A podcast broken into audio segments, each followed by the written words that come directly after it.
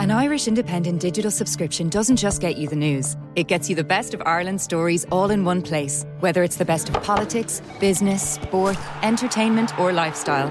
Get it all for just €4 Euro a month for 12 months when you first subscribe. Visit independent.ie forward slash subscribe today. Irish Independent. Terms and conditions apply. Cancel anytime. Seachtain an Indo as Gaelige. Táim i man íireachta i dhéanamh techt ar a chorp. Agus súlagam amachchan seo gur féidir é a chur in uig ceart lena bhaintir féin. Scialtaí fis tuairrmaí. Tá sé dochreite nach bhéach ara i gcóna meáin an cheist sin eáil. Bhí an tála a gnám go raibh áthcáin reachtam. Íach sé tárann gribhann áthcástan i lis dútha agus go mina frecht gá a clig ar ducha sin éair. Ná ní bhín ann dardarach se sin, bhín marmh. Seachtain. Find us on all the usual podcast platforms. This week on Crime World, There was a Republican police from 1920. I mean, the IRA was effectively trying to run an underground government. And actually, there was a crime wave. 1919, 1920, there's a wave of bank robberies, post office robberies, robberies of individuals, robberies of pubs in Dublin and in rural areas as well. So the IRA tried to actually clamp down on that. They, on occasion, solving bank robberies and giving the money back to the banks. Now, I'm Nicola Tallant, and you can listen to my podcast, Crime World, wherever you get your podcasts. I love your painting. Uh, How much is that?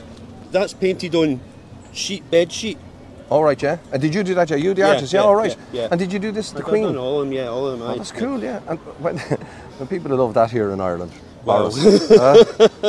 I don't particularly like the guy, you know, so it kind of shows, you know. Well, you're Scottish, obviously, yeah. I'm indeed, yes, I'm indeed. Oh yeah, come here. Sorry, I half recognise you. Are you? Um, you're David Archer, are you? Who are you? My name is Paul Williams. I'm a journalist, a crime journalist here in Dublin with the Irish Independent. In March of last year, convicted UK sex trafficker David Archer arrived in Ireland to start a new life. Your name used to be David Turner. Isn't that right?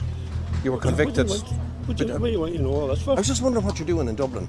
Confronted by the Irish Independent on a busy Dublin street last summer, Archer went underground. Until now.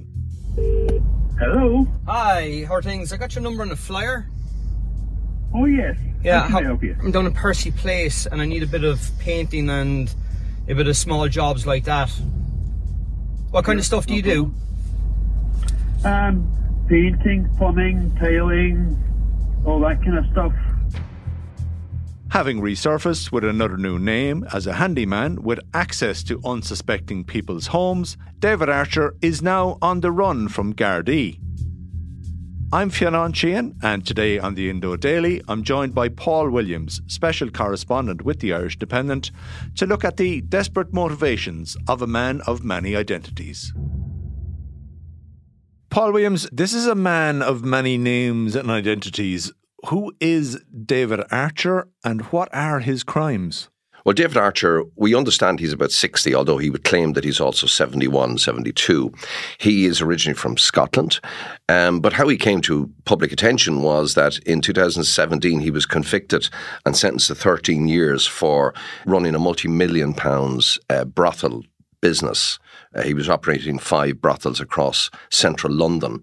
Uh, but his his convictions were, apart from running the, the, the, the brothel business, but also he was also convicted of trafficking vulnerable uh, women, f- uh, impoverished women from places like Brazil and Eastern Europe, and luring them into the UK with the promise of work and steady jobs. And he forced them into prostitution. When he came before the courts, they were also told that how he had forced some of these women to pose for explicit pictures so he could then advertise their services online, but that they were forced into having sex. And he also then, as a result of that, was convicted of a number of counts of sexual assault. So, and making millions at the same time. He was turning over an average of 2 million euros uh, a year, and he may have amassed anything up to 18 to 20 million euro over the period of time he was in the brothel business, which we estimate was about six or seven years. So he was, in every sense, uh, a thoroughly uh, unsavoury character. And Paul, originally Scottish, and these activities all took place in London. That's correct. He was originally a ship's draftsman operating in a shipyard in his native Scotland, and he changed his name from David Grant to David Archer. Now, the police at the time, the Metropolitan Police in, in London, said that they believed he changed his name around the time that he was building his business, and that would have been around 2011, 2012. So he was in business up until 2016 anyway, when the police raided um, his properties.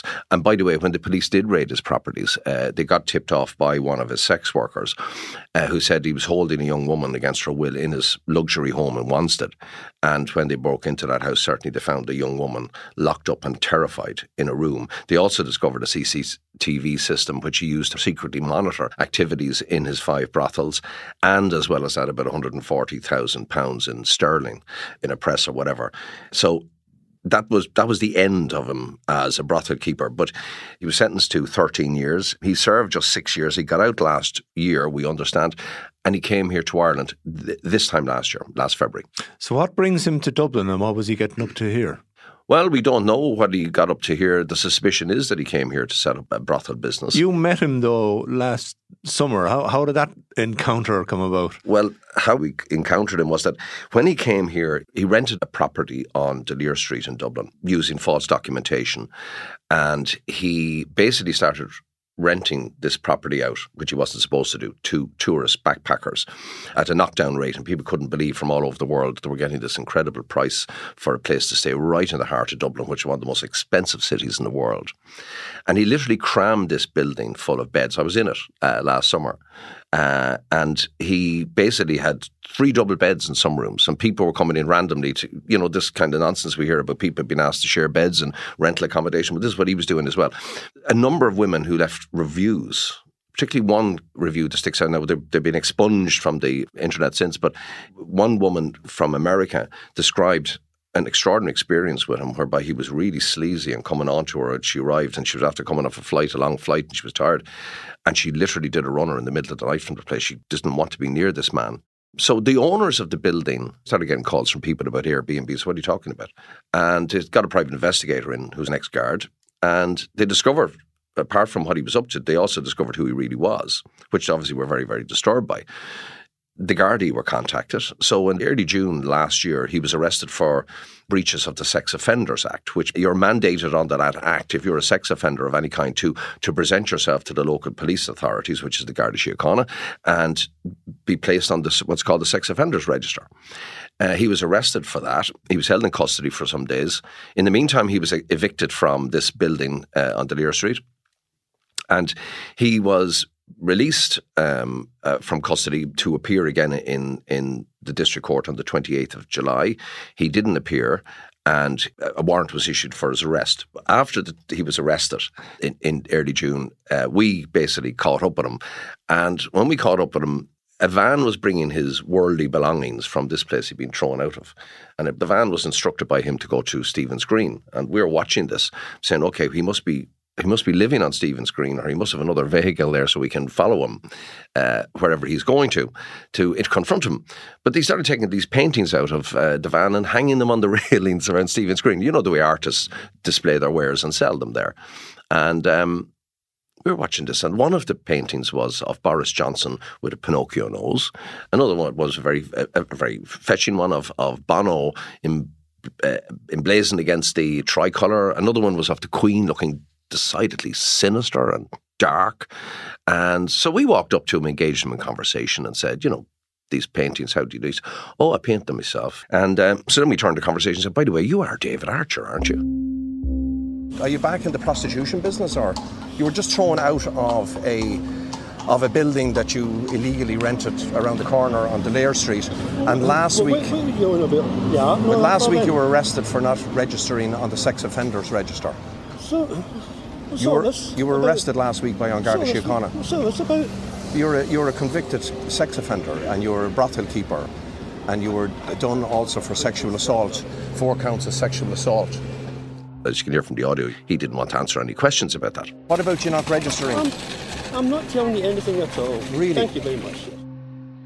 So, Significantly, what happened then, he went to ground after that. But particularly, obviously, the police are now looking for him. He's officially wanted on warrant.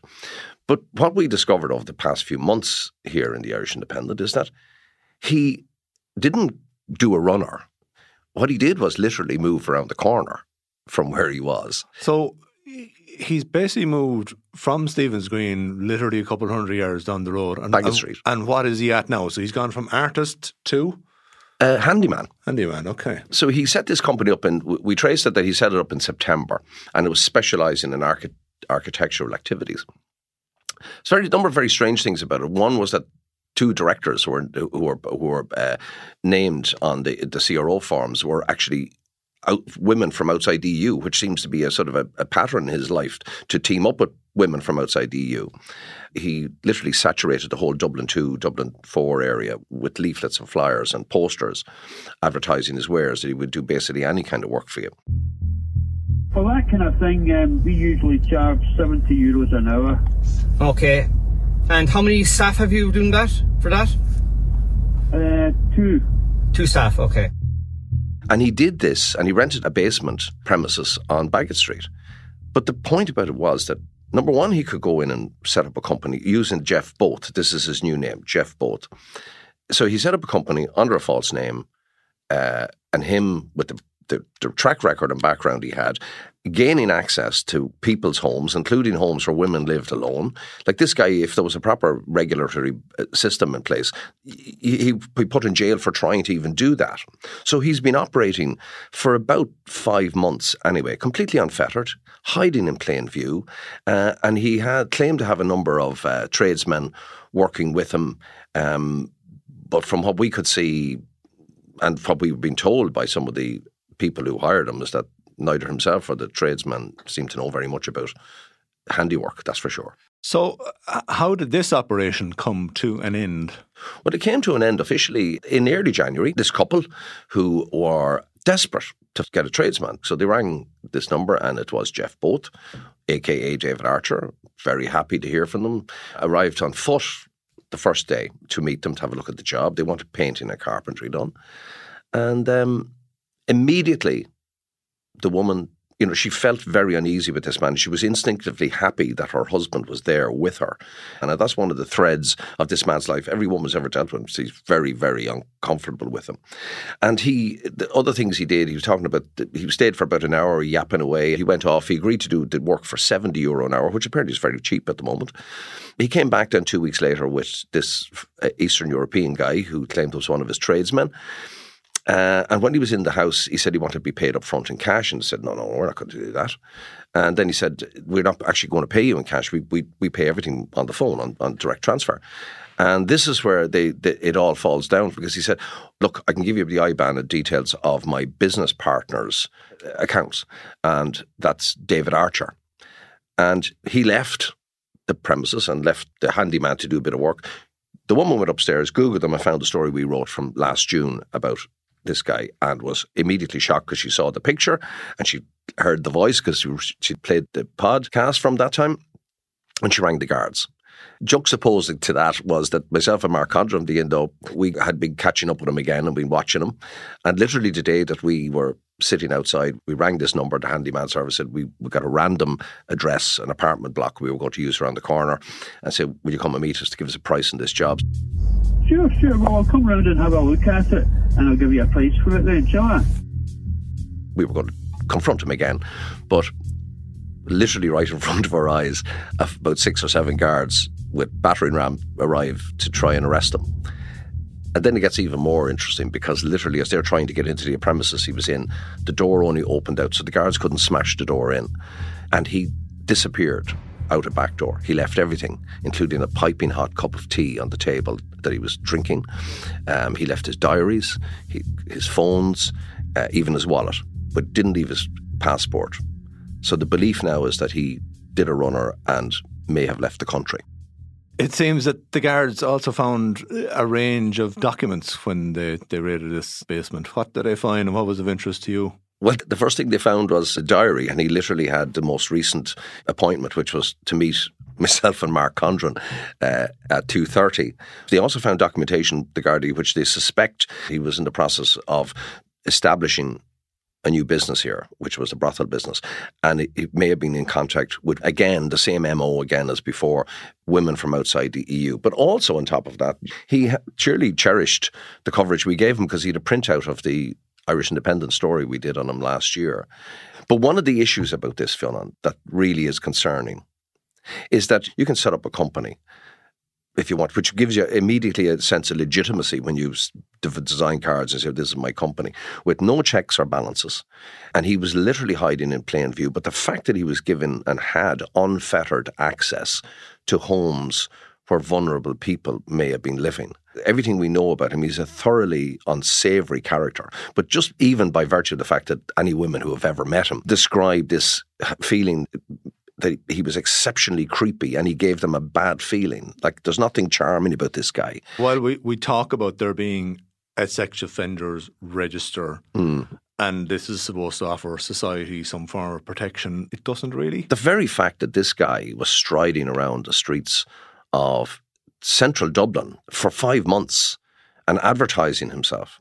And we do know that um, a former Garda who was aware of him, contacted us again about him as early as last November, had been in touch with his former colleagues to tell them about this. And nothing was done. You spoke to this woman who, to be fair to her, rumbled this guy, Absolutely, reported yeah. him to the Gardaí and so on. Uh, but uh, what is her feeling now about about her dealings with this person? When she discovered who he really was, she went down and told the handyman to stop working your boss is a convicted sex trafficker. And he seemed shocked. But the first thing he did, apparently, because he said, "Look, at well, I'll finish the job. You can pay me directly." Uh, he wasn't too concerned. He was he was shocked, but he wasn't too concerned about your man. But then he had to ring Archer and to tell him, "By the way, this woman here wants us out because she says you're a bad man," kind of thing. So he arrived at the apartment where they lived, and she said, You are not who you say you are. And the husband was there as well. You get out. You bring your man with you. And his reaction was nothing to do with the sex trafficking. He just, it went over his head as if he was sort of oblivious to it. And he basically said, Well, uh, so we're not going to get the work done. Is that what you're saying? And that's all he was concerned about. And he left. And then obviously she rang the guards. But what she was really concerned about was if I was on my own, this man could walk into anybody's. And initially, she was concerned that the Gardaí weren't moving fast enough, but they did move uh, after a couple of days and they got their ducks in a row and they went after the guy and he got away. Now, there's, there's no fault in any of that. These things happen. Um, the belief is that he may have left the country. Now, he has a difficulty in that if he's operating on his passport, there have been alerts put out in all the ports and seaports and, and airports and that, that he may have a difficulty going through the UK because the UK authorities do want him and they will put him back well, he served only six years of a 13 year sentence. He should serve at least another two to three years. And he is clearly in breach of the terms of his early release from prison. So I would say we haven't heard the last of David Archer yet. Nonetheless, he does seem to be short of money and mm. he's now on, on the Garda radar.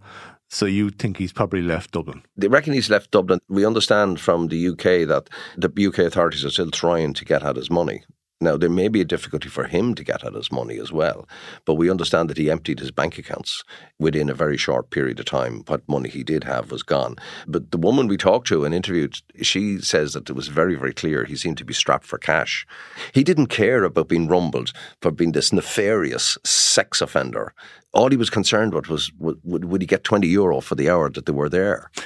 What about you said the article was found by the the Gardaí in the apartment. Hmm. What does that say about him? That was he keeping that in his legal files? Did he like the attention? Was he concerned about it? What does it say about him psychologically? He would very much fit into the paradigm what we call a, a, a con man. Like con men tend to have this dissociation goes on, going on in their heads that they disassociate themselves from the world around them and detach themselves and are largely deluded. But you have to remember as well that he was probably justified in feeling that he could work with impunity because, like, after we did that article, there was no more mention of him. He was out working around the place. He'd set up the companies that he wanted. He he'd rented a place. He was marching around the city doing bits and pieces of jobs, and uh, he clearly felt that he'd gone away with it. I'm I'm standing here in plain view and nobody's spotting me, so I'm you know I can do what I like. So he probably kept it as a memento as well. Hopefully, he's a few more cuttings now for his library. And my thanks to Paul Williams for joining me. I'm Fionn Sheahan, and today's episode of the Indo Daily was produced by Ian Doyle and Dave Hanratty, researched by Dave Hanratty, with sound by Gavin Hennessy. Archive clips from the Irish Independent. If you enjoy the Indo Daily, don't forget to follow the podcast and leave us a review.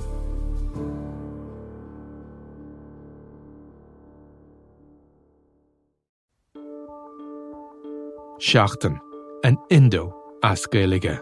Táim i món iireachta i dhéanamh techt ar a chorp, agus súlagam amachchan seo gur féidir é a chur in uig ceart lena bhaintir féin. Scialtaí fis tuairrmaí. Tá sé dochreite nach bhéach ara i ggur na meáin an cheist sin eáil. Bhí an tála a gnám go raibh áthcáin reachtam. Íach sé tárin gribhann áthcár san i listúthe agus go mina frecht gá a clig ar ducha sin éair. Ann dar darach se sin, bhín marmh. Seachtain. Find us on all the usual podcast platforms.